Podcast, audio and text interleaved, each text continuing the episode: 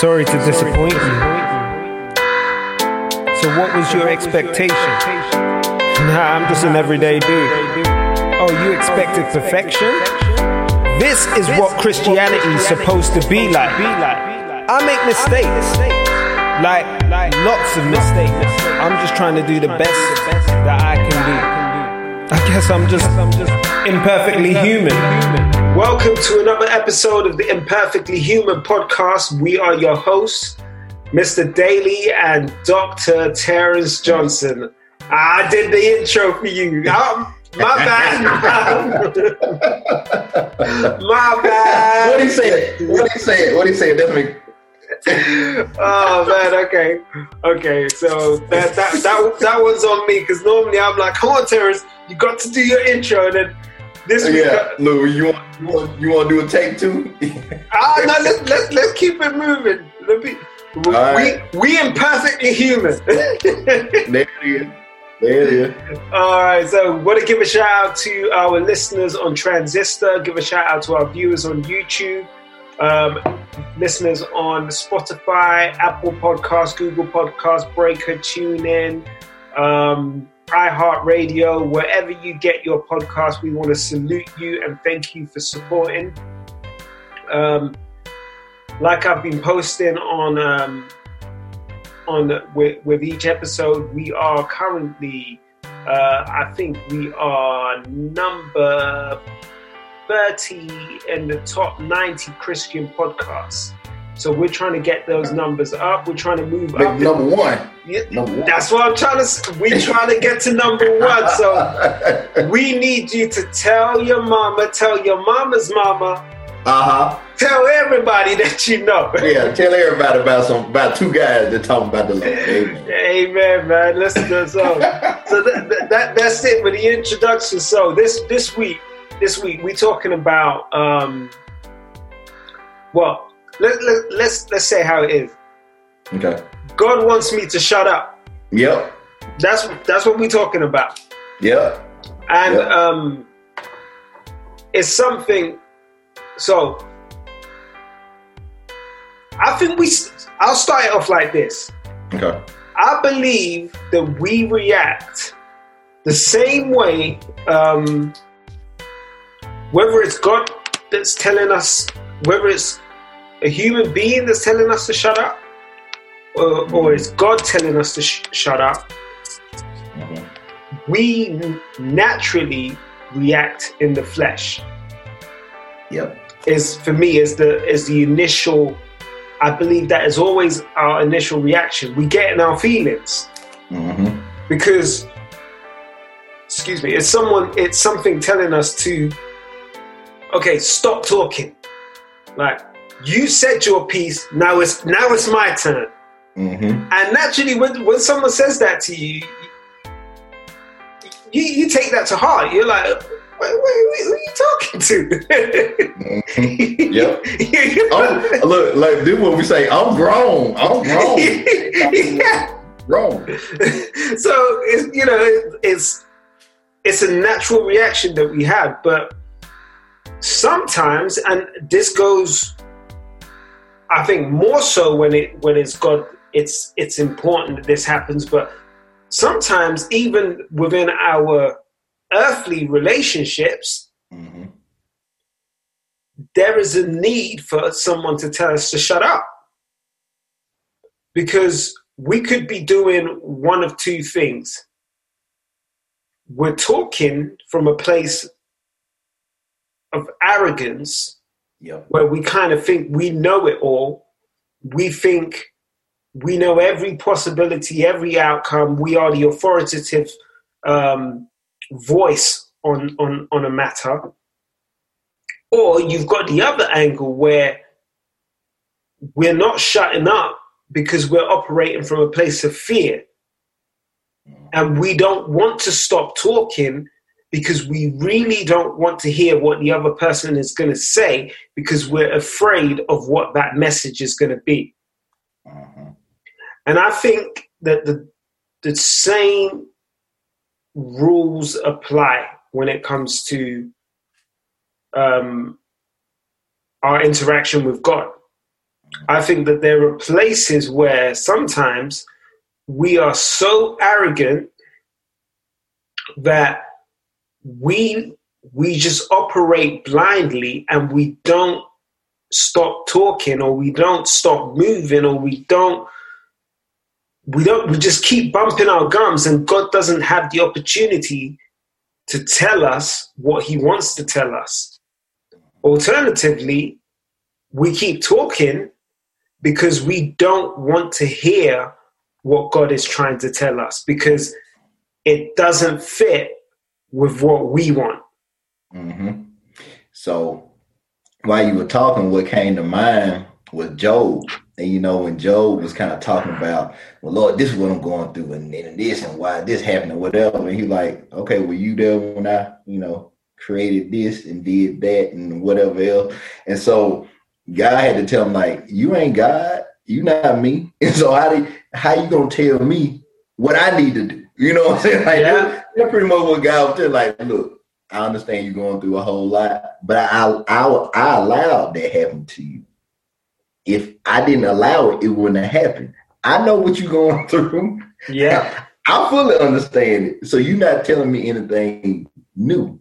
And that made me think about that because sometimes we can be arrogant in our suffering that then we think that allows us to talk to God anyway that we want to. Mm because if I'm going through something, and then I feel like I got the right, because Lord, you know I'm going through this, and then you allowing it to happen, and then I'm telling you it's happening, and then you're not saying nothing back, or, or like you said, what you saying to me, I don't like. So look, God, I you know I'm not gonna be Sunday morning with you. I'm gonna be mad at you. I might cuss at you. I, I might I might say, look, I'm I'm I'm through. I'm through reading my Bible. I'm through with church. I'm through with with everything. Anything connected to you, I'm just through. I'm mad at you. Yeah. God, like, God, like okay, cool. Yeah. Right, we're gonna see how that work out for you. and and I think that's the thing. Like you were saying, we get in our feelings about it, and we feel that God owes us. Uh, yeah. and he he should give us what it, it's kind of like with a kid when a kid wants something they poke their lip out or something like that and they have a tantrum like God you know man mm-hmm. come on you know what I'm saying and we get like that with God but that doesn't then bring him towards us because he's like okay if you just like that just like you would do a toddler or something all right, I'm gonna put you over there in timeout, let you cool off, because you just just get over to get yourself together before you come to me. Not for real. come come to me right. You know, you're not gonna come to me right right now. So I'm I'm gonna distance myself from you because you're not right. When you come to me in the right way, I will listen to you. Right. Now I, I, I feel that because, and it's interesting that you bring Job up because I think, um, what's the term that I'm looking for? We let me let me get this right, but I think you're saying we become indignant in our in our suffering, mm-hmm. and and that's pretty much, you know, the reason Job went through that was because God was saying, you know, to Satan, "Have you seen my servant Job?" Mm-hmm. God was God was bigging him up. He was like, "Yo, that's yeah, my." He was like, like "That's my boy." yeah, yeah, yeah. Yeah, he's yeah. like, he goes, Job is my MVP. That's right. he's like, right. that's my boy. Yeah. So, and I don't know whether Job kind of expected. He was like, oh, okay, this is just you know, the Lord giveth, the Lord taketh away. I, as, let me let me just say that real quick, because then I know if I say that and I appear I appear a certain way, God will sort God will sort it out. Everything go back to normal.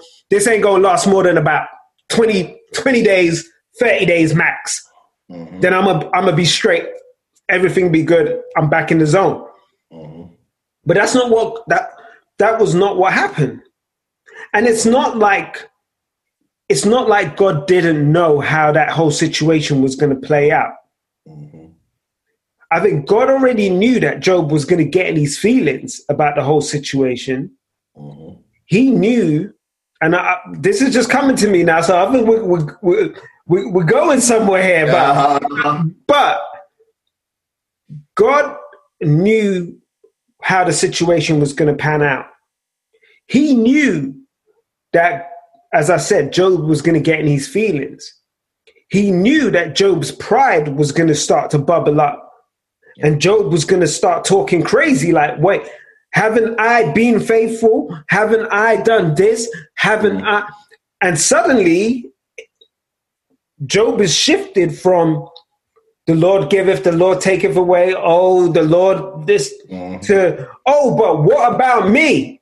Yep. Why am I suffering? Why are all you people coming here to visit me and you're not talking about how I'm suffering and you're mm-hmm. asking me what I did wrong? I ain't do nothing wrong. I'm mm-hmm. just I'm just here. I'm the victim here. Focus on me. Mm-hmm. And really, God is saying, not Job, focus on me. Mm-hmm. Right now, you focusing on you. Focus on me. But I think when when Satan kind of must Satan must have thought that he had the upper hand. He must have been, oh, I got, I got, I got your boy. Got, whereas God is saying, no, nah, I allowed that because I needed you to put him through that so I could work out mm. that little kink that was still in him mm-hmm. because he got comfortable where I had allowed him to get to. And he was no longer, he, he was becoming religious in his relationship with me because it said that every time the Job's children met and had a party, or did Job would get up early in the morning and go and offer burnt sacrifice just in case one of his sons or one of his daughters had done something to offend God. Mm-hmm. It wasn't, although Job's heart was in the right place, his actions had become religious, not relationship. Mm-hmm.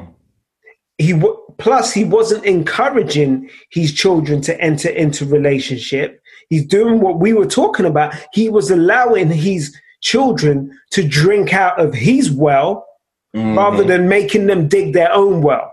Mm-hmm. So God had to work out that whole situation so that Job could fall out of religion and back into relationship. Mm-hmm. And he allowed Satan to step in and do what he needed to do because that was the only way to strip everything away from Job to allow him to come back to basics and rebuild relationship. Mm-hmm. See that, that I wrote that down when you said religious, religious with relationship. That's good because we can become routine in how we relate to God but we can be in routine how our other relationships relate to God too. Because it's one thing to have that relationship with God, but it's also good to have other people connected to you that got relationships with God too. And sometimes we can not not only get caught up in religious with our relationship with God, but also have those same type of Christian relationships with other people, yeah. where it's the how you doing today? I'm blessed and highly favored, and oh, the Lord, and you know we got the church talk. And the we church do talk. we, do the, we do the same thing in relationships with people, and we not real. And that, that's kind of what you talking about. It's like yeah, you get to the point where you just so rehearsed with what you're saying, and oh, you know, uh, you know, I'm all right. I'm, I'm just going through. Just pray my strength in the Lord and all that kind of stuff. You know, sometimes you just need to be real like, look, I'm I ain't doing, this, I ain't doing I good. Somebody, I need somebody to pray for me today. That's where I'm at. And and I think that's what gets a lot of people uh, separated from God because they don't have other people linked to them that can keep them on path. Because it takes more than just you. I mean, you can pray for yourself, and you need to be able to do that. Yeah. Uh, so if you're not praying for yourself, don't ask anybody else to pray for you if you're not doing it first. Now, if I'm praying for myself, I'm like, look, hey, look, I've been praying, like, Dave, look, hey, you know what I'm saying? And then that's how you go the next step. But if you're not doing it, then somebody else praying for you is not going to be as effective because God, like, you got a relationship that you're supposed to be with me first. Now, if you plugged into me first, if other people plug into that too, that amplifies. It. But don't bring in substitute people to do what you should be doing first. Right. You got, you got to go to. You got to come first with your petition. And that links into the, you know, God wants me to shut up too, because then we'll go to other people and we won't say, "Hey, pray for me" or whatever like that. We just talk about our issues and concern, but we didn't talk to God first. So he was like, "Oh, okay, cool. So that's who you're gonna talk to." Mm. I got you. Okay. Like I know what you're going, but you don't want. Okay, cool. like, okay, cool. I got you. I see what you're doing. I see what I see. Yeah. I see. So go ahead. Go ahead and talk to Yeah, them. yeah. And they're not gonna understand what you're going through, but that's all right. Right. and, and that's and that, for me that's an interesting point because we assume that because someone is a fellow Christian or because someone has some kind of um, familiarity with us or our situation, that they're going to be able to speak on our situation and give us the right ad- advice in our situation. Whereas that how do I put this? Good counsel comes when God has allowed that counsel to come. Mhm. So if God hasn't put that person in that position because you and and I guess this is this goes back to what you're saying.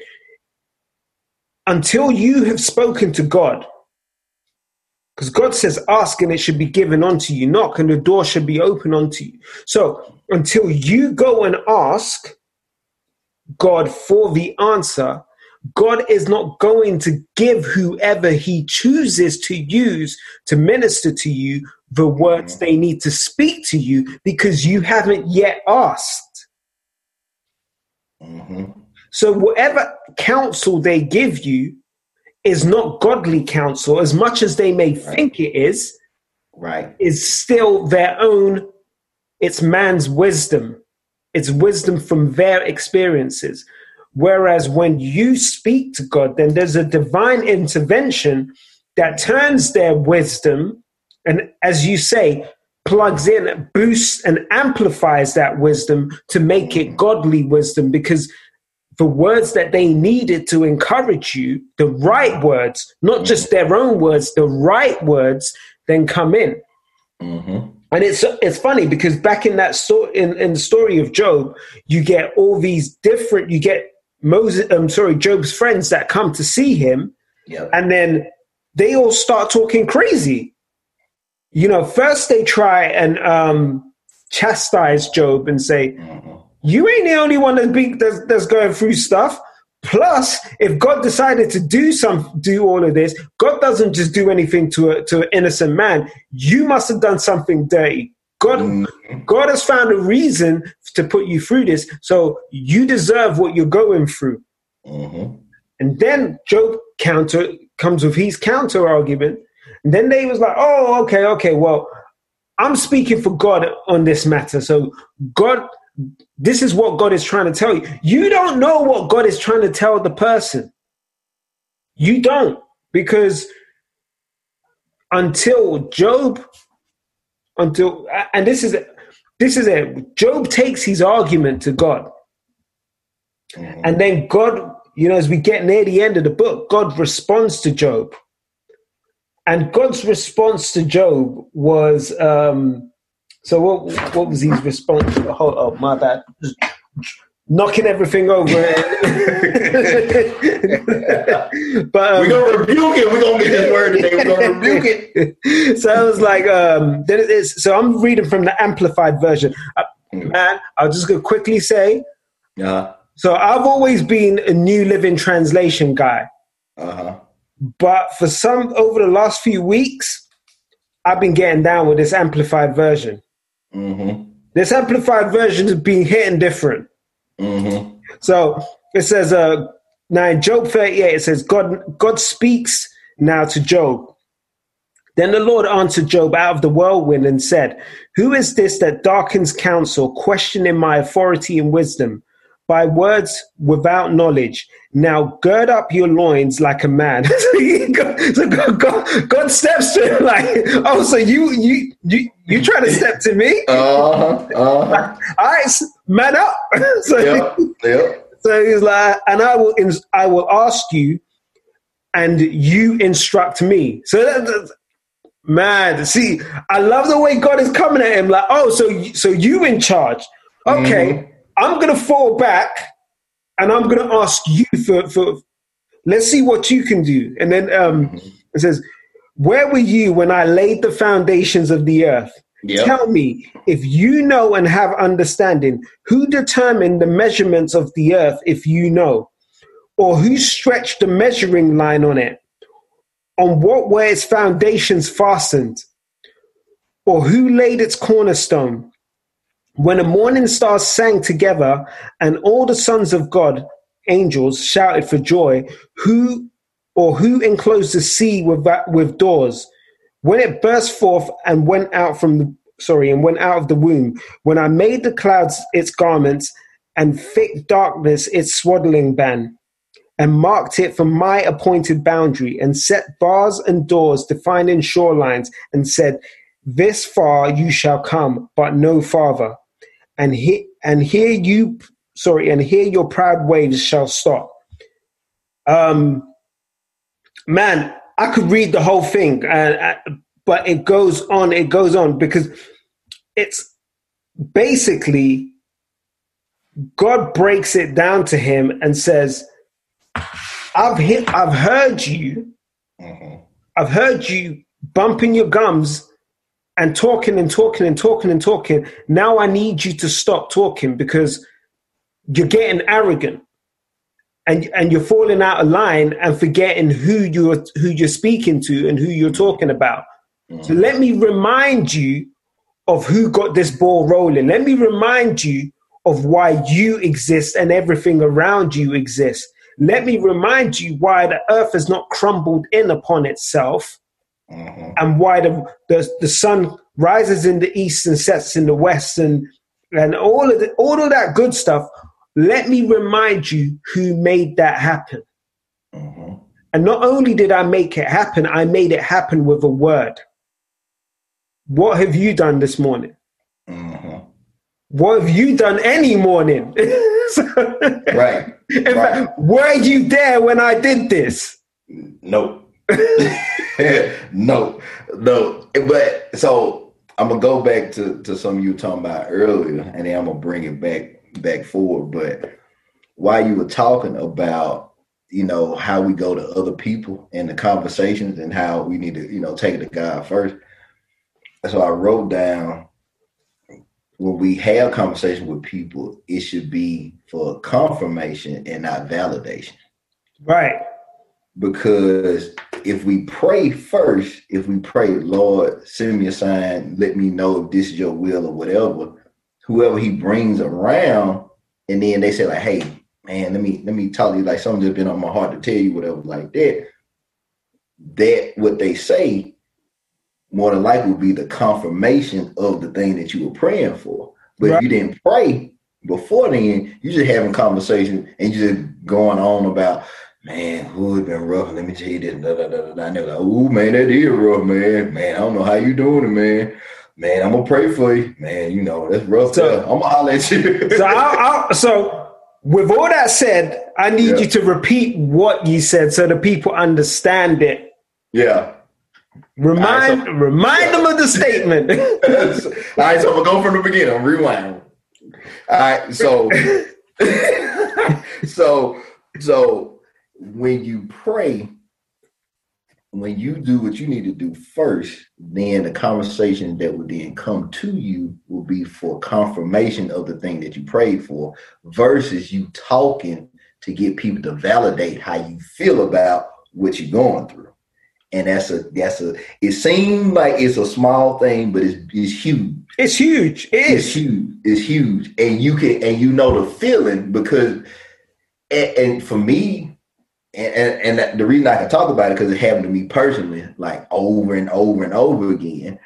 But it's a feeling that when somebody's speaking to you from a confirming place, you like, they don't even know this. What they saying, I haven't even talked to them yet. But they come to me with the thing, either how I was feeling or what I prayed about. And they come like, hey man, you know, it's just something, you know, hey, you ever thought about this? Or man, you know, I caught something that you were doing or blah blah blah. Hey, thought about doing this. And I'm like, man, I was just praying about this. Like, man, this, you know what I'm saying? And, yeah. and, it, and it won't be the people that you expect. And that's how it's happened to me. It's people that, you know, you wouldn't even think that they'll have any kind of conversation about God or something like that. And randomly it'll be a, be a conversation. like, see that that was God, because I know that ain't just you talking. Like I know you. This ain't this ain't you. This this guy speaking speaking through you. And and and but it's vice versa too, because and that's why for me, I've learned to be very very uh, diligent and very aware when I get a sense like the Lord telling me to tell somebody something. Mm. Because I and that's and I, I say it all the time too. A lot of times when people pray, we are the answer to their prayers, but we don't move. We don't say what, what God put on our heart, our heart to say, or we don't act in the way He says He wants us to act. And so then that's why people get frustrated. They're like, Lord, send me sign, Lord, and you the sign, and you just in, you just in bed. Like, man, I could, man, I, I'm gonna call him tomorrow. I, man, you know, I get to him, man, you know. And so people just, you got people in holding patterns because you won't do what God put on your heart to do, or vice versa. Other people might not be doing what God is leading them to do and put on their heart, or say what God wants them to say. And so everybody's just stuck in limbo, and we can't move because neither one of us doing what God wants us to do. But see, you just you just given me another twist on this mm-hmm. because what when you were talking, what came to mind was when we're supposed to talk, we don't want to say nothing. Suddenly right. we're suddenly we're mute. Right. we're like, but when we're not supposed to talk, when we are supposed to talk, we, we want to do all the talking. You want to talk all day. But then there's also the times where God wants. It's not just the. It's not God it's not the angle that I was coming with at the beginning when I was saying we don't we're scared to hear what God wants to say or mm. um, we're arrogant because we think we know it all. There's a right. time. There's also an, a situation where sometimes God is telling us, "Shut up," because it's not time. Mm-hmm. And we've talked about this bef- mm-hmm. before. You know mm-hmm. about you know prematurely announcing the birth of something. Mm-hmm. There are times where there is a revelation that God has given us, and it's not time for that re- revelation to be birthed. Mm-hmm. But we got verbal diarrhea, and we're telling everyone, mm-hmm. and we we're not sure who we who we're talking to. It's it's like it's like you're going into battle, and your you know your general has just called you in and said, okay, so this is the strategy we're, we're going to use, but we don't tell, don't go. I'm telling you because I, I you're you're instrumental to this, mm-hmm. but there might be a mole in our camp, so I need you to keep this to yourself. And you literally walk out of the general's tent and be like, hey, yo, hey, yo, hey, yo, hey, yo, let Jim, me, let, let, me let me put you up on something. and and you, you start telling everyone, and then like Chinese whispers, it just spreads throughout the camp that, uh-huh. oh, this is the move we're making. So when the time comes, the move is not effective because the message has got into the wrong hands. Yeah. And sometimes God is, just wants us to just no, zip it. Be quiet. Let me let me orchestrate what I was planning to orchestrate, and then people will see. People will see the action, and it's not about you talking about the action. And that's why I, I love that scripture that says, you know, retreat to your private place. And I'm, I'm paraphrasing here, but re- mm-hmm. retreat to your private pl- place and take your take your needs to God in private, and your God, your heavenly Father will re- reward you in public, or He will act in public. He will He will do accordingly in the eyes of the people. It's not for you to say or for you to announce. It is for God to do and for people to see. Mm-hmm. So, some came while you were talking. So now you you're talking about sometimes we need to not talk because it's not time for it, you know, and, and we kind of set stuff in motion before it's it's fully uh, ready. The other thing, and this is what came to me too. So the other piece of it is if we doing too much talking, we could talk ourselves out of the answer that the person that God brought to us had. So we won't even let the person that got the answer talk. Mm. so God will send us the answer and then we won't even let them talk. Yeah. Now, I don't know if there's a show. There's a show that me and my wife have been watching called In Contempt, uh-huh. and um and and the it's the the, fem- the it's a female lead and she's a lawyer and she's got this thing. She goes into she has these panic attacks, mm-hmm. and then she might have people around her, and she'll be like, "Oh, all of you, come in. Let me ask you some questions." And then she starts talking at them, but she doesn't let them respond. And she's like, "So, so this, um, okay. Thank you for your help," and walks off. And they ain't said a word, but she's kind of come up with this. She's formulated this answer in her own head that justifies how she's going to approach the situation or how she's going to tackle the case that she's working on. And you know, she's seeking counsel, but not actually seeking counsel. She's mm-hmm. seeking. She's validating. Mm-hmm what she feels or what she wants to do mm-hmm. and using them as a a mute sounding board. Yep. And that's what like you said, that's what we do. Yep. You know, sometimes we we we really don't want the answer or we think we want the answer, but our actions show that we don't want the answer because we still want to as you said before, we want to pilot the ship rather than be the co-pilot. Mm-hmm. Yeah, we don't want to. We don't want to be a passenger in in anything. Oh well, I take it back. When it comes to visions and our dreams, we want to be in front. We want to be the driver of it, and that's not what God called us to be. God called us to have the vision, but then put the right people in place. But your your role is not to drive it. You just construct it. Yeah. So you like your position on whatever you creating is not really important. The importance is what what you build. Just kind of like with Noah, the ark went where God wanted it to go. He just had to build it. He had to be obedient to build it. That's the vision. God didn't say, okay, I want you to be up front and you just do this and all that kind of stuff like that. Yeah.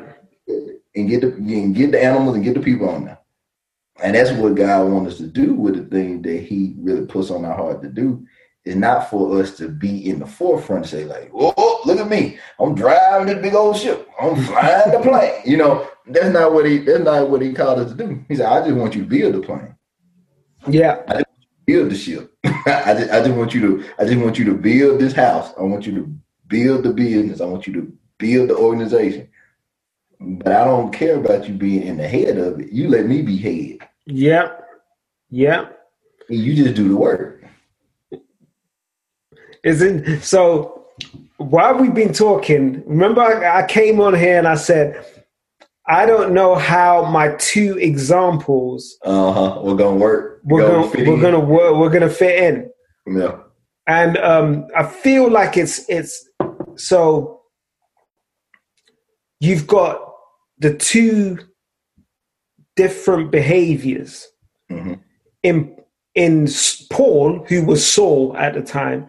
Mm-hmm. And so, the, the, for those of you that, that aren't familiar, the story is in Act, Acts nine and it's where Paul is converted from his traditional Ju- Judaic roots or Ju- Jewish roots, Judaism to Christianity, to becoming a follower of Jesus Christ. And in that story, Paul is so arrogant in his knowledge because he is a he is a scholar, he is someone of importance or um, in in terms of the Jewish faith. He is respected in his knowledge. And in that arrogance, he was persecuting and killing Christians in Jerusalem. And then he goes and he gets in that same high seat that he's put himself on, goes to the high priest and says, I need a letter of authority to, for, to allow me to go to Damascus and to round these, these um, people up and deal with them according. I'll bring them back to Jerusalem and, and we'll deal with them accordingly. So on his way, Jesus steps. He Jesus speaks to him, and he's blinded by this bright light, and he and he has to be led by hand into Damascus, into a place where Jesus tells him to go and he's there for several days. And um, so I'll make this first point here. Jesus must have been calling to Paul for a long time. Uh-huh. But Paul, in his arrogance, continued to speak and refused to listen Mm-hmm. He his voice and his self righteousness and his own knowledge must have been so loud that he was drowning out the voice of God mm-hmm. to the point where God said, "Okay, now I have to really do something drastic because I need this guy to shut up so that he can actually hear what I have planned." And you hear that as the story continues when he gets to Damascus and uh, Jesus calls to, Jesus gives Ananias a vision to go to see Paul and to lay hands on Paul and pray for Paul so Paul can, Paul's sight can be restored. And Ananias, again, what does Ananias do? He, he, he starts talking and doesn't listen. So God has given him an instruction, and his first response is is but God. Mm-hmm. So it wasn't like, okay, God, I, I, you know best. I'm going to do this. He's his response, but but God, this is an evil man. There's committed so much evil against people that follow you. Why do you want me to go and pray for him and do? That's not in my best interest, and that's not in your best interest. Mm-hmm. So again, a bit like Job, telling God what's in his best interest. And um, and this is where I this is what led me to understand that God must have been reaching out to to Paul for for a while. Let me let me quickly jump to it so I read it as it's um, read it as it's written. But um, basically, God's Jesus says to Ananias, it says, um, but the Lord, so this is verse 15, Acts 9, verse 15.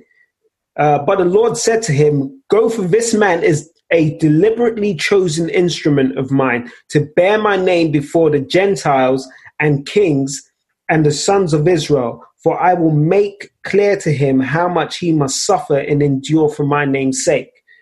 So Jesus said that he was deliberately chosen.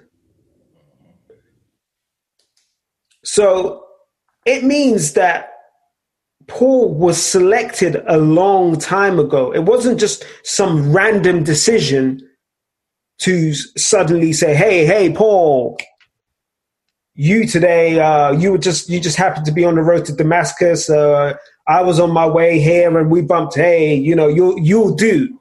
No, God, He said this is it was a deliberate deliberate choice and when we learn more about Paul, we learn Paul is a man that's um, educated in Greek and capable of taking the gospel not only to his own, but to um, the Gentiles. And then why why was Paul so specifically chosen?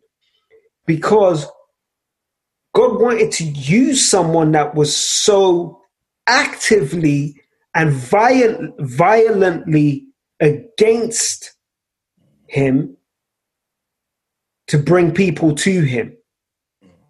And it's again, it's like that faith statement. It's like that contradiction. yeah, I'm gonna I'm gonna use the person that was so against me to bring you to me. Yep. And um so for me, that was Paul was a perfect example of that arrogant state that we can be in where God is trying to speak to us. And because we, we, we refuse to listen, God needs to tell us in whatever way he does to shut up so the message can come across. Mm-hmm. Moses was the opposite. When Moses saw the burning bush, he walks to the burning bush and Moses first so Moses' first reaction was, I should run away from this. Mm-hmm. Which starts which says a whole lot about Moses at mm-hmm. straight at that point. He turns around and he doesn't want to face the situation. And again, it is direct contradiction to the man that we were introduced to at the beginning. The man that we were introduced to was an angry man that couldn't control his temper and didn't run away from things. He ran to things and responded violently. Mm-hmm. By the time we meet him tending to Jethro's flocks, he'd become this man that was afraid. Then God speaks to him from the bush, and Moses responds by saying, Well, God, how are they going to believe? How are they going to believe that it was you that sent me? Mm-hmm.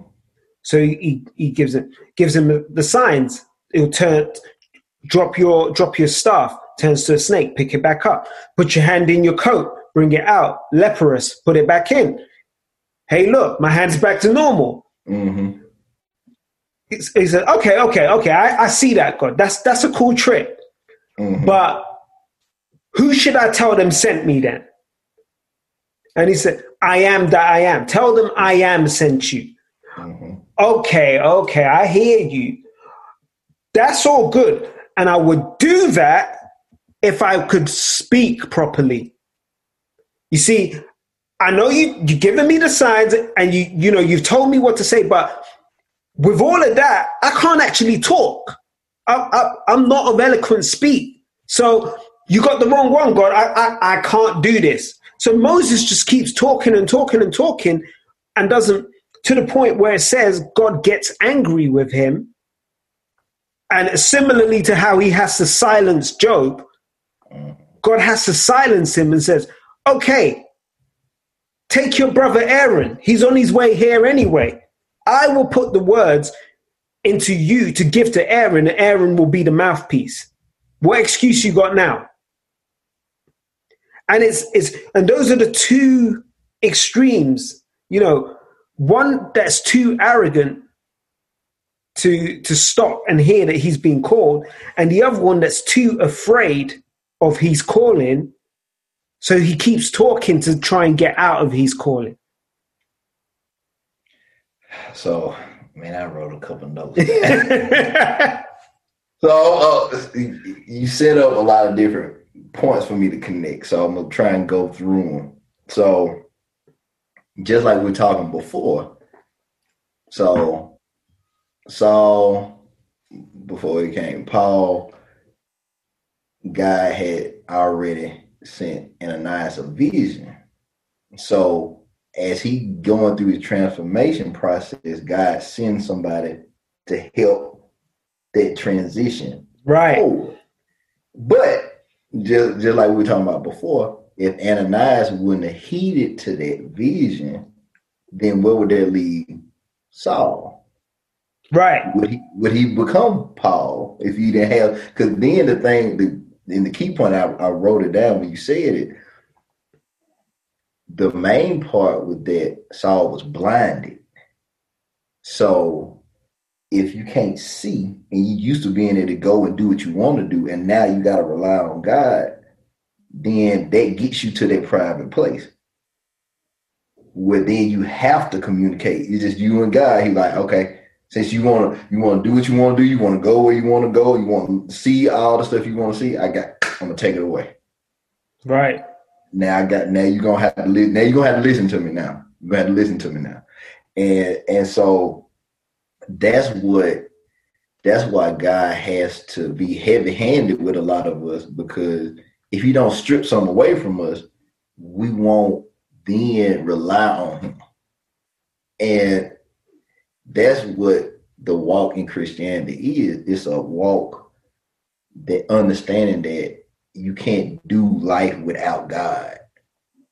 And every time we try and get to the point where we feel like we can, then he like, okay, bring you on back down.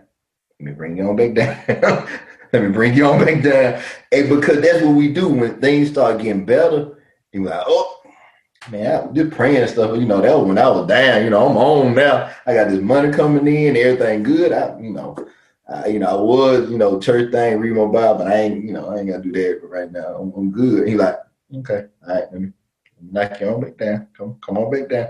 And so it's a constant battle that we put ourselves through because we we intentionally distance ourselves from God at different parts in our life sometimes we distance ourselves when things are going good, and sometimes we distance ourselves because things are not going the way we want it to. And we make that the excuse to be like, I got out. You don't want nothing to do with me. I don't want nothing to do with you because evidently you just want want to make my life bad. So I, whatever you want to do. But it's when you understand what it's for, then you can get the instruction from from what you're going through.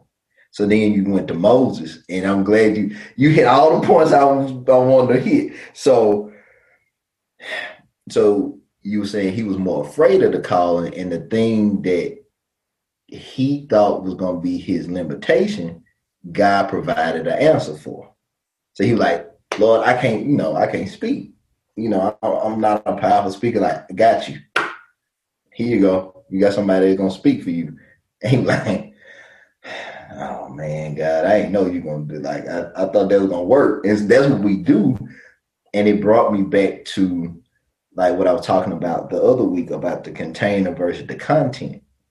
We always speak from our limitations from the container, which is us, but not the content. And that's what God always seeks out. And that's why he called who he called. Because he's like, I don't care about this people, man cares about this. I care about this. and he was like, and I can I can overlook all of this, all of what you did, all the folks you can kill, all the all this stuff. I can overlook all of that because I know what's in here. And that's the thing that we don't look at when we talking about our issues is we're not looking at it from a content standpoint because God is calling us from the content, not the container. The container is always the thing that clouds our view because we saying, Lord, you can't use me because of this. And you remember what I did over here? You can't use you can't use me for that. You can't use like I don't care about that. I care about the contents that I put in. Because like you said before, it was already you didn't say predestined, but that's kind of what it inherently he already gave us the things that we'll need. We just don't know how to activate them. The only way we can activate our gifts is through God. That's why he put it in us so we could draw near to him. Right. That's the only way we can be our full self if we bring our gifts to him because he knows what they use for. We'll use them for our own gain, and that's yep. not what he put them in there for yep. us use it like that. So yeah, that's that's yeah. Yeah, you had some I had to make connect some dots, with you, yeah, you, you, you nah, I, I like where you were going, but while you while you was talking, you, you, said something, and and this is something that you've said a number of times, um, and when things are going bad, we are very quick to, oh, uh, you know, I, I forget you, God, because you, mm-hmm. you don't, you clearly don't care about me. You don't, mm-hmm. you don't want to know, you don't want to know you know you don't want to help me out you don't want to help me out you you you see that i'm suffering but you just leaving me here you you ain't saying nothing you you see what they you see how they doing me god you see how they doing me and mm-hmm. and we start like i said we get in our feelings mm-hmm. but there's something that you you know and we've used this um, we've used this on a pre- previous episode, but you know, uh, was it Jer- Jeremiah 29 11, where it says, um, yeah. For I know the plans and the thoughts I have for you, says the Lord, plans of peace and well being, and not for disaster, to give you a future and a hope. Mm-hmm. Now, we remember that scripture yep. when we want to ask God for something. Right. But we forget it when we're going through something. Mm-hmm. And then it's the same way when it's when when it comes to um, I can't remember the, where, exactly where it is, but it says you know uh, for he he will not allow you to go through more than you can bear. Right. Now again, we might know it in the early stages of when something looks like it's coming up, mm-hmm. but in the midst of it, we forget that. But these these scriptures are here as an armament.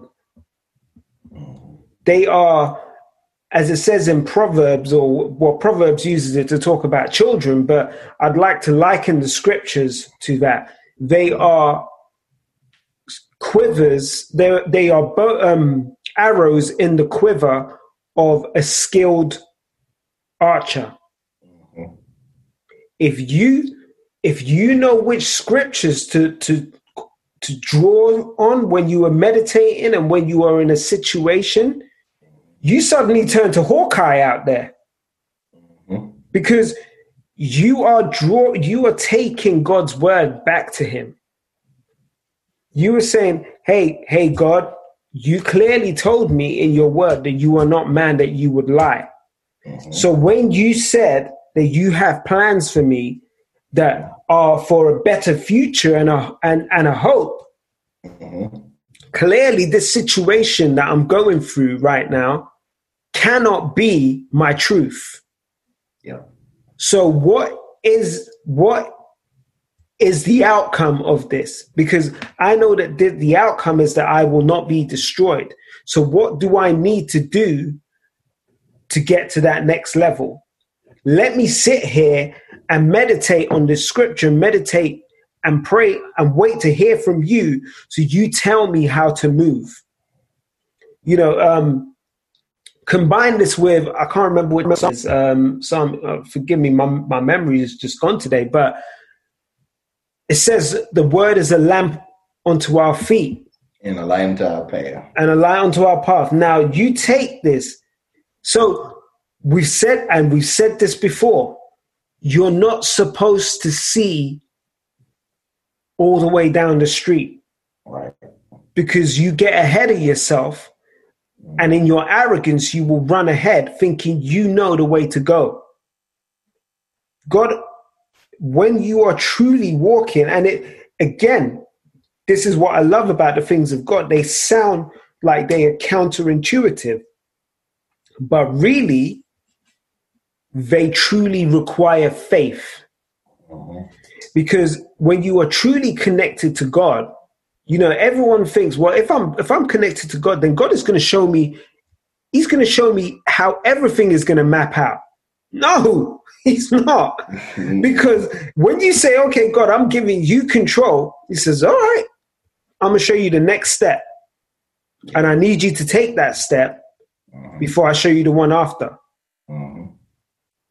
And and I'm not going to show you the one after until you stretch out your foot to take it. Mm-hmm. So you're gonna you're gonna need to put your foot out, not knowing whether there is solid ground beneath that for you to put your foot on. Can you handle that? Mm-hmm. And that's when we that's when we're like, oh God, you don't even care about me. You ain't telling me whether I should go right or left. No, I need you. I've told you where to go, but because you can't see you don't want to stretch out your foot. I need you to have the faith to stretch out your foot so that you know so that you can actually put your foot down on the solid ground that that will appear as you put your foot down.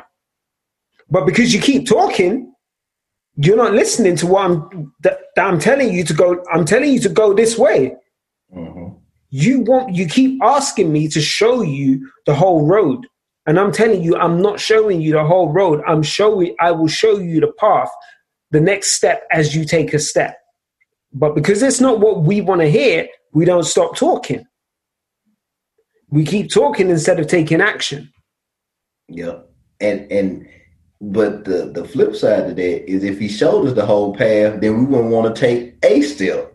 yeah. You know what I'm saying? Like if we saw the whole road, eh, it's kind of like you you know, uh, like back in the day with like Super Mario Brothers and stuff, when you see the whole map and like Yeah. oh, what you gotta do to beat the Yeah, game. yeah, yeah. I'm, I'm turning this off. Man, I'm gonna do all this, man? I gotta go up here and then this go to another part. Man, I, I ain't got time. and then you go up the pipe and you end up in that unknown world and you, you're like, another world, another world, and that is the same thing. It's like we'll be overwhelmed if we saw the whole map. And that's we like, you think you think I'm being mean by just showing you this. You can't even handle the whole map if I show Yeah. it to you. You wouldn't want it because if you saw so far ahead what really was gonna happen when you went down this path, you would say, "Mm, God, you know what? I'm good. I'm good. Yeah.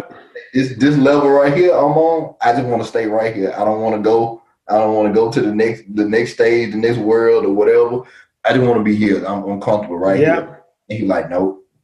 I need you to go forward. I need you to go to the next step because it just like um when you you know you talking about Moses, you talking about the you know the children of Israel when they were out there in the desert, you know, for those forty years. Even with that, even though they were moving, even though they were kind of like going in circles around and around, right. God provided manna each day. But they had to go to that next place to get the manna for that day. And most of us are stuck in one place waiting for the manna to come back down and it's falling in the next place. Yep. And he like, if you go, I got provisions. It might not look like what you thought it would. It might not be the food you want. It might not be all of what you. It's not gonna be the glamorous thing, but I got provisions in the next place if you go. But we drown ourselves out with we calling such and such. What you think about it? I'm thinking about going. I feel like the Lord, but I don't know. Ain't nothing over there, man. I don't know about that, man. You know what I'm saying? It's it ain't too much out there over there in this city. You might not want that. You know what I'm saying? I mean, you know how you you like you know you like high class stuff. You know you like expensive stuff, man. You know that that kind of you know that ain't gonna be for you, man. You like man. Yeah. You like you right, man. You know how I am, man. You know how I am and we'll let people talk us out, and, and then we'll it'll be a couple days later, like, man, this still don't feel right. I feel Yeah. like something missing, but I I don't know. I mean, then it, it's kind of like, and that that voice get louder, and like, no, you need to go. Like, no, no, that ain't God. That ain't man. Let me let me check out this new show that's on Netflix or something like that. Let me go and turn the volume up. Yep. Let me go do something. Oh, hey, oh, y'all want to hang out or whatever like that? Well, not hang out, you know, virtually, Zoom, FaceTime, whatever everybody do. Now, so, so we do we do that now. So we, Yeah. you just want to drown out. You want to drown it out. You want to find anything to drown it out. And he was like, all right, cool. All right, cool. We're gonna, we're gonna see. So then a pandemic come and shut everything down. And now Yep. just me and you. Or something else happen, or you might have, you know, weather happen, or you know, flood or snow or whatever, and then the power go out. And you're like, okay, Here goes just me and you. Like I don't know where you right. trying to run to. You gonna, it's gonna be me and you eventually. So you yeah. gonna have to figure it out. You keep. I will make whatever situation I need to make happen. Yeah. So it's just me and you. Yeah, it's just me and you, and and, and we, and that's what you just think about it. Uh, and it's something that I know I can definitely tell the difference when I I have too much screen time, whether I'm on my computer, on my phone, or tablet. The more tablet, or more screen time I have, it's like the worse I feel. Like either I feel like overwhelmed or just tired or kind of stressed, even though I might be watching entertainment stuff or whatever, because I'm intaking too much information. Mm. And I don't give myself time to process. And that's kind of how it is with God too. He wants to talk to us, but he ain't gonna compete with all the noise. But the stuff he tells us, we're gonna have to have time, like you were talking about before, that private place to process it. Because you'll hear what God said, but you need time to reflect and process it too. Yeah. Because you can hear it, but then if you move on to the next activity, you're not fully getting the context of what he just told you. So he might say, like, you need to stop. And and you like, okay, I must need to just stop what I'm doing for a minute but you're not getting the context of what that might mean. That might yeah. you might need to stop something that you're doing that's wrong. You might need to stop a relationship. You might need to stop the job that you you know you don't know. You got to get the context. So that's the important too. You can hear what God said, but do, do you have the right context of what He said? Yeah. So it's you know, you were saying because I'm glad you brought up the children of Israel because it made me think. You know, we talked about we couldn't. If God showed you the whole path, you can't handle it. Mm-hmm. Well, God showed the children of Israel mm-hmm. the promised land. He took them up and he said, "Yo, there it is. Mm-hmm. He goes, "I'm I'm gonna give you manna today, mm-hmm. but." You cross that, you're gonna be in a land of milk and honey. Mm-hmm. and they were probably like, "Ooh, that, that look good. That look good. Like, look at look, look at the animal running right there." Mm. Mm-hmm. Then they saw the Canaanites. Yep. And they was like, "Oh man, who that? That that is that Shaq? yep. Yep. That that dude is like seven foot tall. yep. Yep. Not only is he seven foot tall, he like 300 pounds of muscle. Mm-hmm. Like, I ain't going down there. And suddenly, the, there was no trust. Yep. There was, they saw the steps that were required to get into the promised land, and they decided, nah, you know what? that milk and honey don't look that good, you know. Matter of fact, I'm vegan now, so we don't even need that milk and honey. Right, right. God, keep, keep, giving me the manna, God. I, am I'm, I'm good. right, right. But ooh, you brought up a point, and so, and I don't know if you saw. I think it was either Keon last sermon or maybe the last of the text, but they talked about this very thing.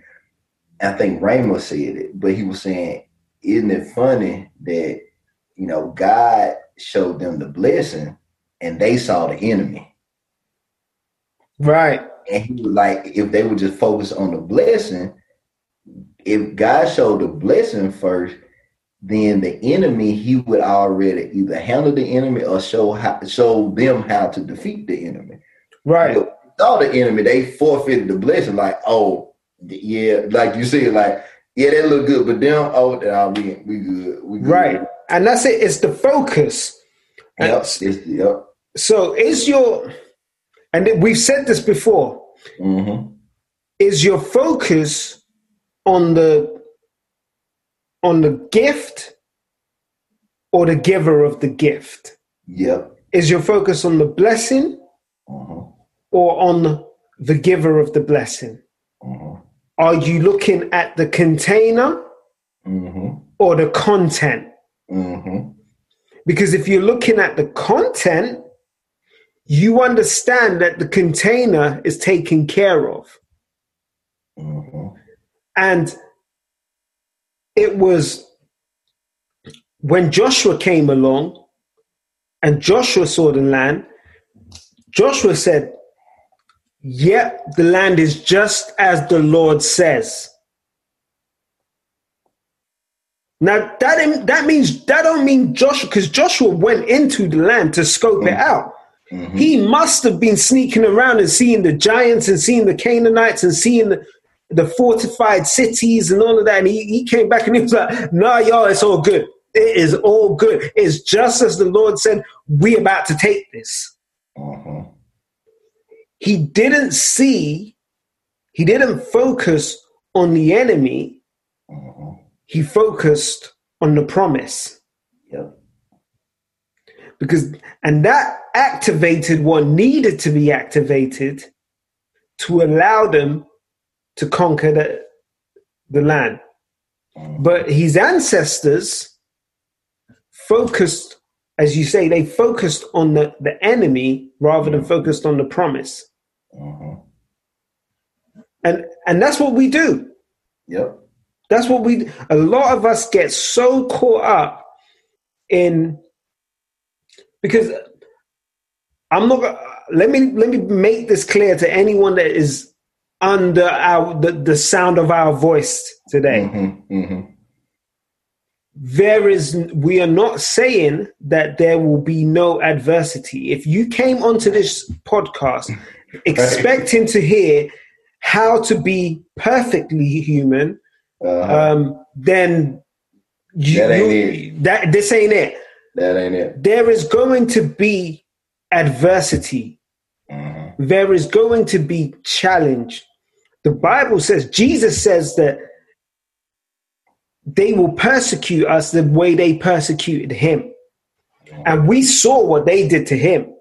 So we know what that to expect an unfair, undue treatment in this life as Christians. Yep. the mere fact that you accept to walk with God means that you've painted a target on your back for the enemy to shoot shoot at.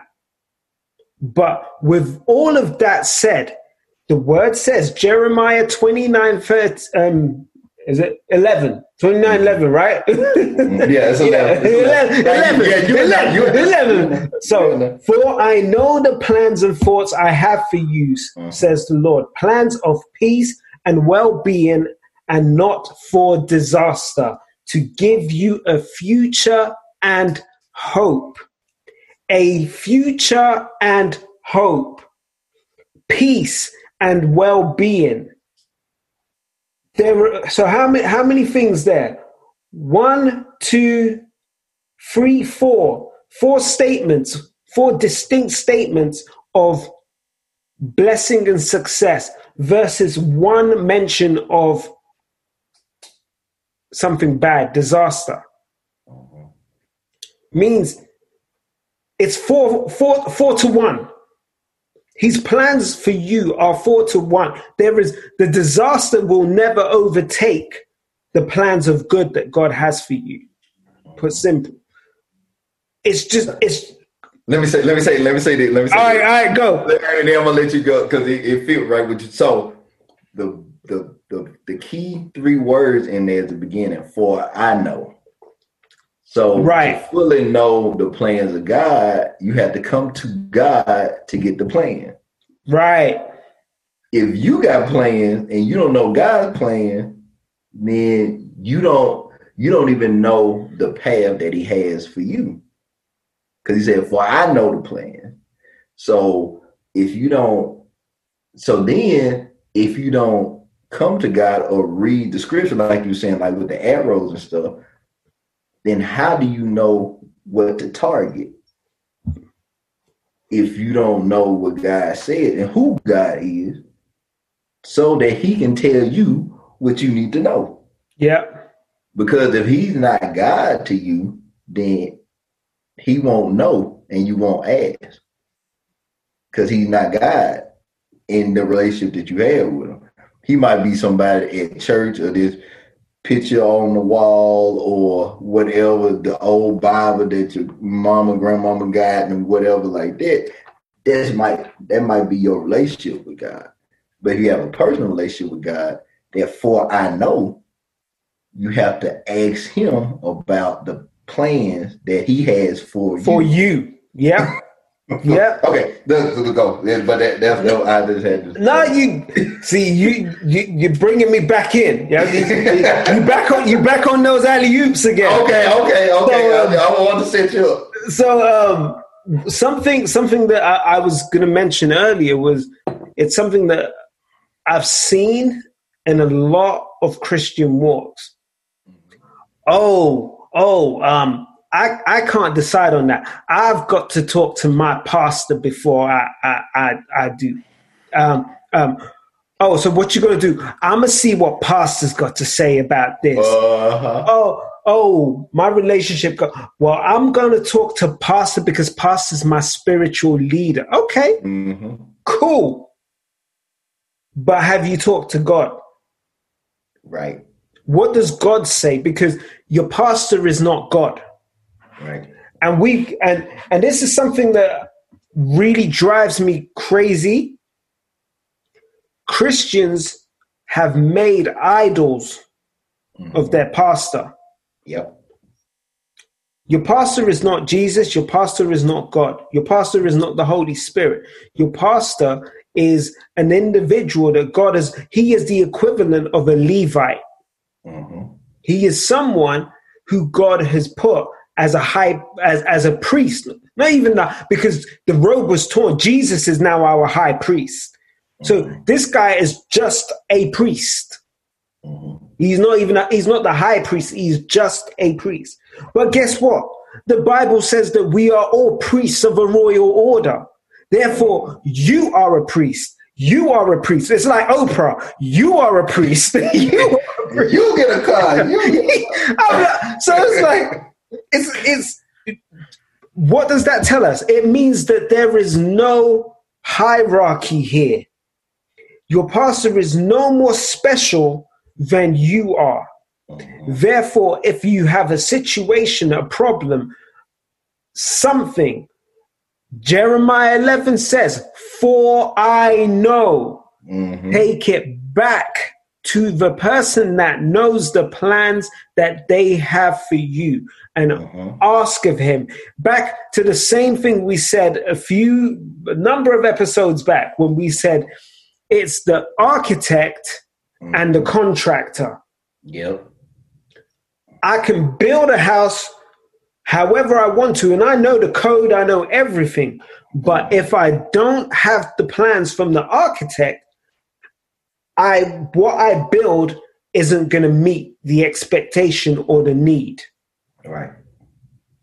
So go back to the architect and understand the plan. You do not need a third party. You do not need a consultant to do that for you. Right. It's and, and this is but this is how this is how we've structured society. We don't want to ask the questions of the supplier ourselves, so we'd be like, um, okay, I'm going to hire a consultant to go ask the, the to go ask that guy for me because I don't want to talk to him directly. I'm going to get someone because I think he's a specialist, and so he could go talk to him for me, and then come back and tell me what he says, and then I'll make a decision. Now, I may not know, I may not have the knowledge that this consultant has, but the same information that he's going to relay to me is the same thing that supplier is going to tell me. Matter of fact, he might change the information a bit because he needs to make a little bit of bread on this. Mm-hmm. So he may not give me the true answer. But if I go to the source, I bet you I get the real answer. Mm-hmm. And and that's and that's where you know that's how we operate we constantly want to filter everything through a middleman be our pastor be our our friend be it our um our spouse or whoever it may be mm-hmm. The fact is, none of these people can substitute or take the place of your relationship with God. They cannot be your conduit to God. You must enter into relationship and enter into conversation, just as it says that when God gave the vision to Ananias, he said to him, Go to this house and you will find Paul there, for he is praying there. Mm-hmm. So, as soon as Paul had the encounter with Jesus, he went and he was in isolation. As we said, God needs to separate us and put us in isolation. Yeah. And he went straight, he took the right action. He was in prayer, waiting, waiting for this, for Ananias to come. Mm-hmm. So, you know, the, yeah, look, look, you. So I'm glad that you said that about the pastors because I promise you guys I had this conversation like a day or two ago. Because, but I'm gonna I'm gonna take a, a different a different take on it. That's why in the last few years you've seen a rise in suicide in pastors because of all of what is being brought to them that is not for them to carry. Right. As a pastor, they are there to feed you the word of God. That's their main focus. Yeah, they have other responsibilities and stuff, but that's you know they're supposed to teach you the word of God.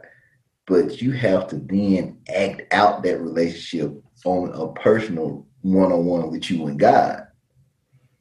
Stop trying to make your pastor be responsible for everything in your life. He right. gotta come. You gotta come when your baby born, when, when somebody in the hospital, when you get a new house, when you start a business, when he you just got, oh pastor, I want you to bless the house. I want you to do this. Oh Lord, uh, pastor, you know, pray for me. Come and pray. And oh, I got somebody that oh somebody needs some help with it man, look, pray for yourself 1st mm-hmm. Now, you can go to your pastor for counsel, but do your part first and stop bringing everything to your pastor. He got stuff or she got stuff going right. on in their own life. Right. They got to maintain their life so then they could be an effective shepherd for the flock. But if you won't allow them to have, because they got to have time with God too, in order mm-hmm. you to work like, oh, pal, I, I, ain't, I ain't feel that, because he tired, because he tired of dealing with your stuff. if he had to talk to you all day long, you call him all day long. Right. To the word instead of like he need to. But you, I don't, I don't, I wasn't feeling past. I don't know what it is. I just, you know, he was, he had that five back then, but I don't, I just don't know no more. I just don't, cause he tired. He tired of y'all. That's what he tired of. He tired of y'all he can't he can't say it like that. And y'all get mad like, oh man, I don't know why he said that. I, he's sick of y'all. He's sick of y'all oh man and bringing it to him. He don't care about all this stuff. Oh man. so, but but it, it's real and this is the kind like man, I'm I promise you I'm so glad it because it gets to me too. Because you just realize and that's what people got to realize. They people too. Yeah. Stop trying to stop trying to make them monuments. you know what I'm saying? Right. Stop. Stop all of that because you hurting them too because they don't have space to be themselves either. They just like you. They want to watch TV and watch yeah. football game, hang out sometime too. Yeah. That's what they want to do too. But you want to allow them to do that. Oh, I saw Pastor over here. Oh, I saw Pastor talking sense. I wonder what that's about. Man, right. go home. Right. Do, do something with yourself. Do, do, do something with yourself. Right. That's what you do. Stop worrying about what everybody else doing. That's why I say this all the time. I say it's a 24 hour day job dealing with me. I don't have time to be worried about what other people doing or what what's going on. Yeah. Don't come, don't come to me with that. And then so that's that's the other thing. God wants you to shut up. God wants you to shut up about talking about other people too. Yeah. yeah. That's why you can't hear him because you're talking about other folks too much. For real. Stop talking Let me let me, let, let, let me break some stuff down. God wants you to stop talking about other people. Right. God wants you to take your butt home from church every day. And go home. Because you ain't supposed to be in that building every day. It just so you ain't supposed to be in the choir, in the in the part of the usher team, Okay. part of the welcoming team, Okay. part of the um the the, the, the church fund team, Uh-huh. the, Yeah. the, the missionary team. Uh, but see, uh, but see, the, the one, the one ain't in no ministry, but they, the parking lot, the part they see that's that's what. go home. Don't be in the parking lot after church talking. Go home. I'm like, home. If you a parking lot, you a parking lot minister, ministry person. You know what I'm talking about. Go home because you ain't talking about nothing worth nothing now. Go home. I'm like, home. so many. This is something that really bugs me because so people have associated God Yeah. with the church. Now, the Bible says, do not neglect the, the communion with believers. Right. So right. church is important, Right. but but the building hmm is not God. Right. Your choir group is not God. hmm Do not get it confused that your works, because those are what those things are, serving in the in the parking team or serving as an usher or serving in the choir, those are works. Mm-hmm. Your works do not constitute faith Or relationship. or relationship. yeah. So thinking that you are filling because you are filling every single day of the week with works does not make you more connected to God or more of a Christian than anyone else. Right. In fact, you are neglecting your first ministry. If you are a husband or a wife, you are neglecting your first ministry, which is in your house, your family. Your family altar is your most important ministry. Your first job is to focus on relationship with God for yourself. Mm-hmm. Your second is to get your house in order because the you know that's why people keep saying, as for me and my house, we will serve the Lord. Well, how is your house going to serve the Lord when you're never there? Say say that say that again. Say, say that say that again. You So- you just you just done preached already. You just I'm like, how is your house going to serve the Lord if you are never there? Mm, mm, mm. At the end of the day, this is my this is people wonder why I, why me and my wife decided to homeschool our children. Mhm. It's a very similar principle. If they are in, I don't care whether it's a Christian school or whether it's a it's a secular school, whatever it is, they spend more time with those educators. And I, I use that word educators because that is what they are. And it's not just academically educating your children that they are doing. They are socially and religiously and relational, relationally educating your children. They are teaching them how to interact with the world. They are teaching them how to interact in, in how to pick a faith. They are teaching them what they believe is right and what is wrong. Now, we all know that we are human beings, and that's why this podcast exists imperfectly human. So, the people that you are in, even if it's a Christian school or whatever, the people that you are handing your children to are imparting their views on your children. Well, God gave me this, these children to steward and look after.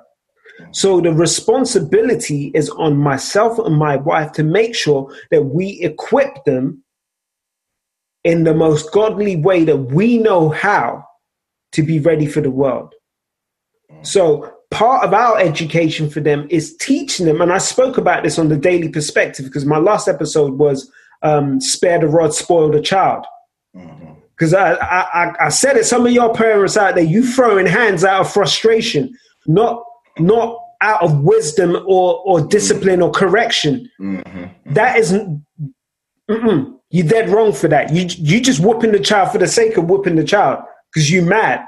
You might have had a bad day on the job, so you decide you're going to come home and and your kid does something so trivial and you beat them to oblivion. That ain't good. But you know, one of the things I said on there is that we are educating our children on how to handle conflict because they they enter into conflict at home between themselves the siblings they enter into conflict with us when they disagree with with how with something that we tell them. Now if if i'm if i'm using this or this or whatever however you want to say or to correct them what message am i communicating to them about how they deal with conflict?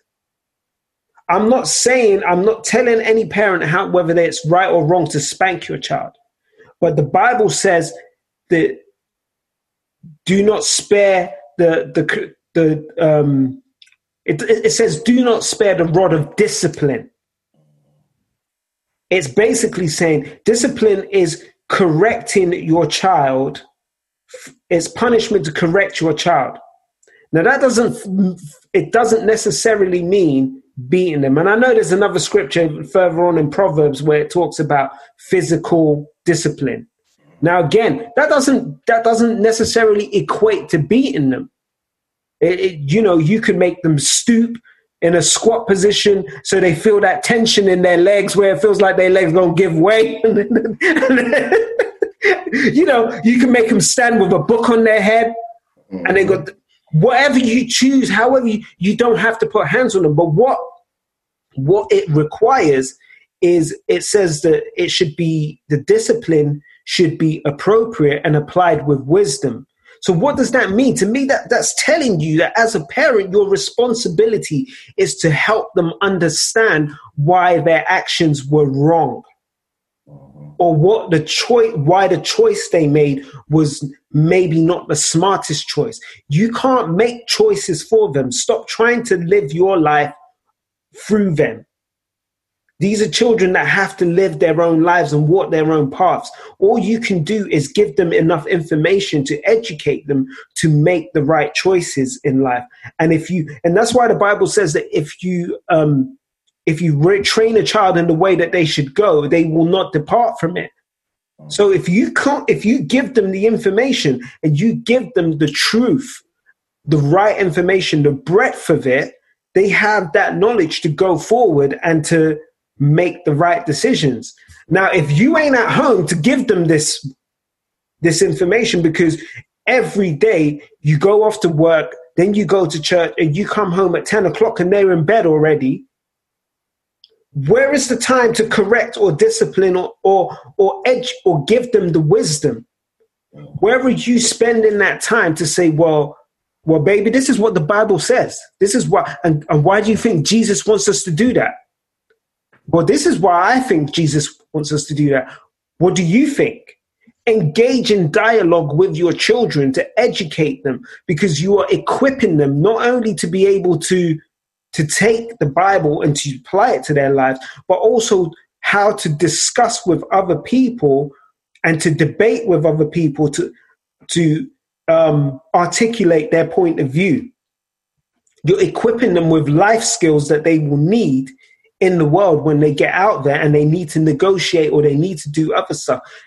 If you can't even if you can't give them that knowledge at home because you're not there, you're trusting other people to do it. And guess what? They're going to make your children mini me's. Not mini yous, mini versions of themselves. So for me, that was all of these things kind of fed to why my children are home educated. Plus, I did not want someone to tell them what plans they have for them. Because that's another thing that educators in, in school in the sorry not not all educators let me stand let me take that back because Terrence you're an educator and I, and, I, and, and, and, I know that's not how you operate but no, no. the, school, the school system the school the traditional school system is not designed it's not designed to create independent thinkers they may tell you that, but that's not what the system is designed. The, system, the schooling system was created in the industrial age to create more people, more people to go into the workforce. So if you're an independent thinker, you're not thinking about going into the workforce. You're thinking ab- about creating your own way. They don't want that. They want people to go in. They need more people in the system. So for me, that is the first thing that that that was one of the most important things because going back to that scripture, Jeremiah, for I know the plans that I have for you. Well, the only person that knows the plans that he has for my girls is God because he put the passion that they have in them their, their, their desires, their dreams, everything came from him. Therefore, the only person who knows those plans is God. And the only person who can impart that knowledge on them is God. So I need to encourage them to know how to seek God's word so that they may know what his plans are for, he, for their life. I'm not going to have someone tell them, well, you can't do that. Oh, you don't have the skills to do that. Oh, maybe you should do this. No, you're not, you didn't, you're not the architect of their life. God is the architect of their life. And only God is going to tell them where they're going to go. And once they know where they, where they believe God is leading them, my job is to help them get the skills that they need to get to that destination. However, their education needs to be shaped to get them to that destination my responsibility is to provide the resources to ensure that they get that education. And that is all I that is all I'm here to do. So I had to unschool myself and take myself out of my way of thinking that had been, I guess, passed down to me. And I had to re educate myself on what education really is. There's a difference between education and schooling. And people don't realize that. They just think, oh, you, you go to school so you get an education. No, you're being schooled, you're being taught a system. Education can happen wherever you are. Sorry, I done said a whole lot. you you had to get you had to get that out. You I had to get it off my chest, man. you had to get, you had to, I didn't, I didn't let you go. I didn't I didn't let you go. I didn't, but it so I, I think I think we, we didn't talk into like two or three other new topics down the line. Oh yeah, oh yeah, yeah. We we we done with with with, with Jesus telling me to telling y'all to shut up. That was yeah. that was I took over. Jesus said I should tell you people that don't like to go home to shut up.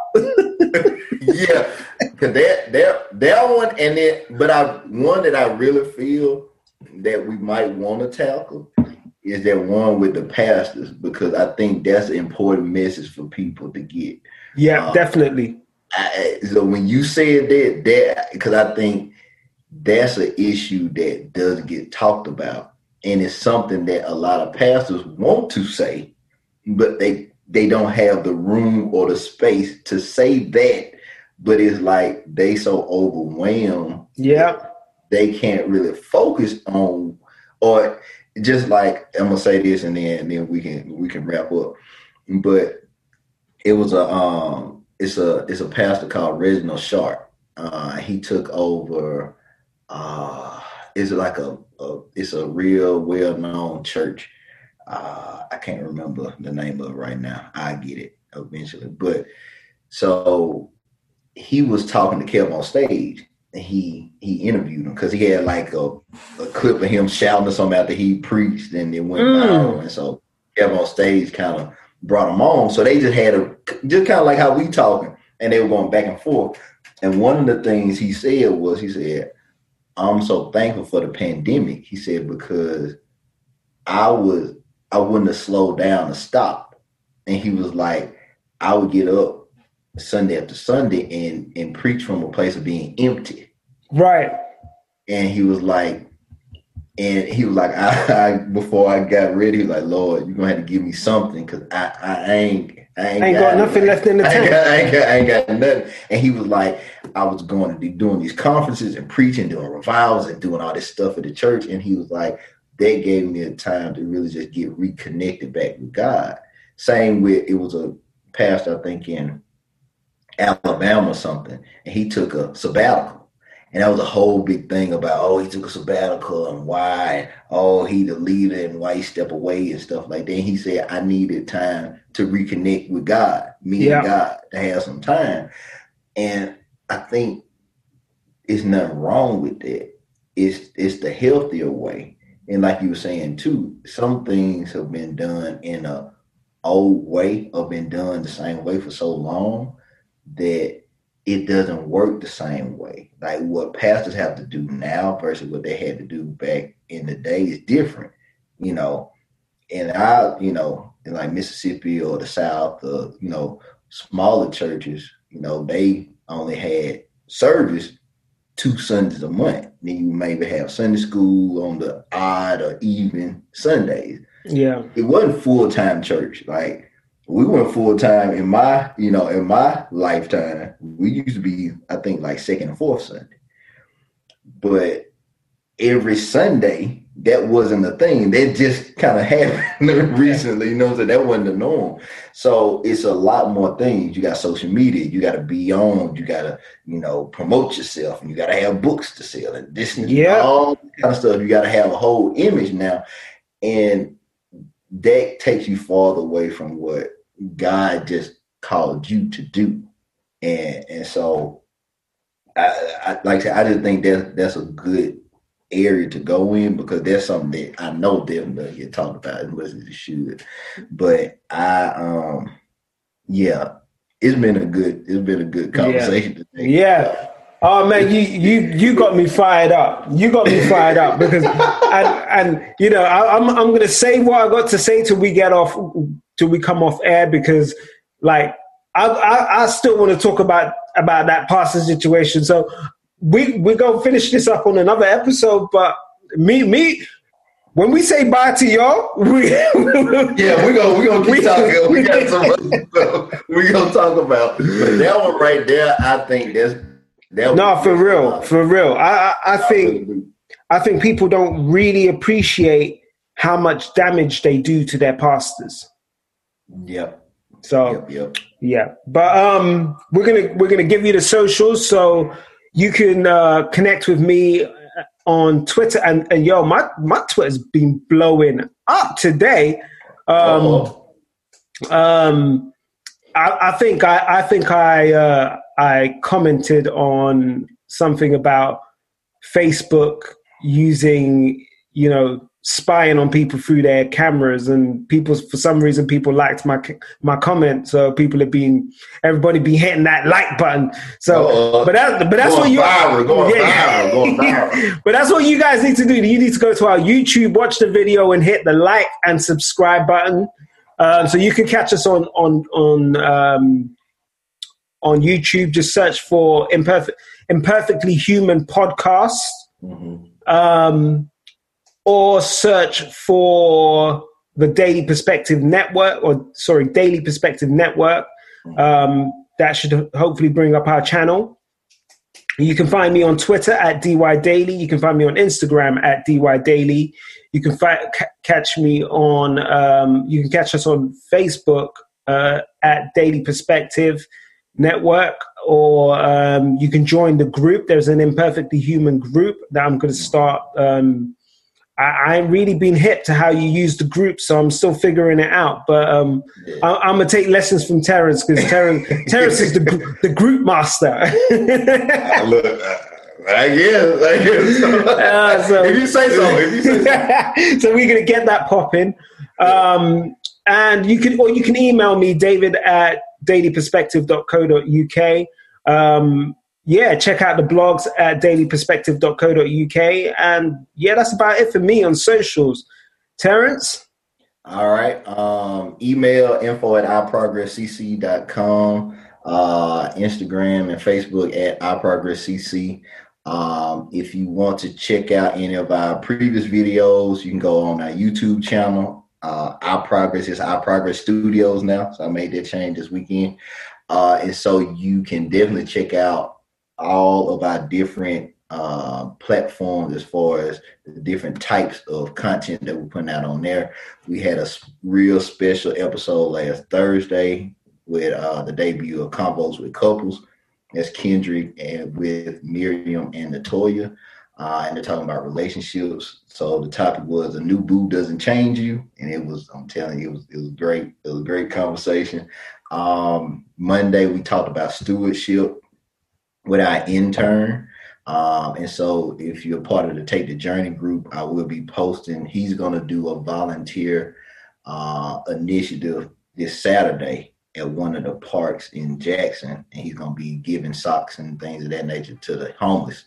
That's um, dope. So definitely support him. You know, we we happy uh, about what he's doing, and uh, he he texted me the other day, and uh, he had a got a 3.9 for the semester. So we, you know he doing big things and stuff. So coming coming into his last semester in the spring. So uh, I'm trying to help him get get his next steps coordinated for what he yeah. do for real. Oh, that's so, dope. So yeah, so we we happy that we can you know definitely sow into him, and he definitely you know helping us out with a lot of stuff. So uh, we happy about that. And like I said, look for if you haven't uh, like I said, this will be a while before it releases. But if you haven't seen or watched or listened to Be Careful What You Pray Pray For, please, please go watch it, listen to it, receive it, because I'm telling you, it it blessed us while we were doing it. And I rewatched it and it just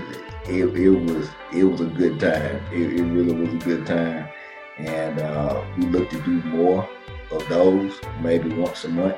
Um, so look out for that too, and look out for some other things in the near future, uh, especially as we get close to New Year and going into the New Year. So yeah, uh, so yeah, yeah. So that that reminds me. So obviously today, well, you guys, although it's not Christmas Day right now, yeah. You guys are hearing this today on Christmas Day, if that makes sense. So, yeah, yeah, yeah. From from Terrence and I, we want to wish you a very merry Christmas. Yeah, Remember the reason for the season. Yeah. Um, you know, we know that that that date, the 25th of December, is not when Christ was born, but it is the date that the world has chosen to remember what Christ was born. Um, or, or should I say, the the church has commandeered that date as a, a, time to celebrate when Christ was born. Um, we want to, we just want to remind you that for us, Christmas is not about the giving of presents or the, the presents is not what is important. It's um, it's a time to reflect, time to spend with family, try, time to remember, um, you know what what and people say Easter and whatever is is the time to truly there is every day is the time to remember what Christ has done for you. But um, for me, Christmas is, is a special time to spend with your family uh, and just enjoy the, the presence of your family and, and, and love on each other. So, you know, have a very Merry Christmas. Enjoy yourselves. We we appreciate you, and we just want to, you know, just acknowledge you on, on this special day.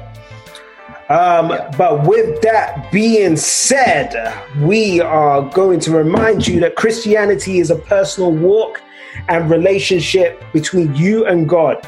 You are not, will not, and never will be perfect, but that's okay. God loves you and wants you to come just as you are. His grace covers all. Live free from condemnation and do not crucify yourself. Be renewed by the grace of God through Christ Jesus and become who you were created to be. And uh, with that being said, I am Mr. Daly signing off.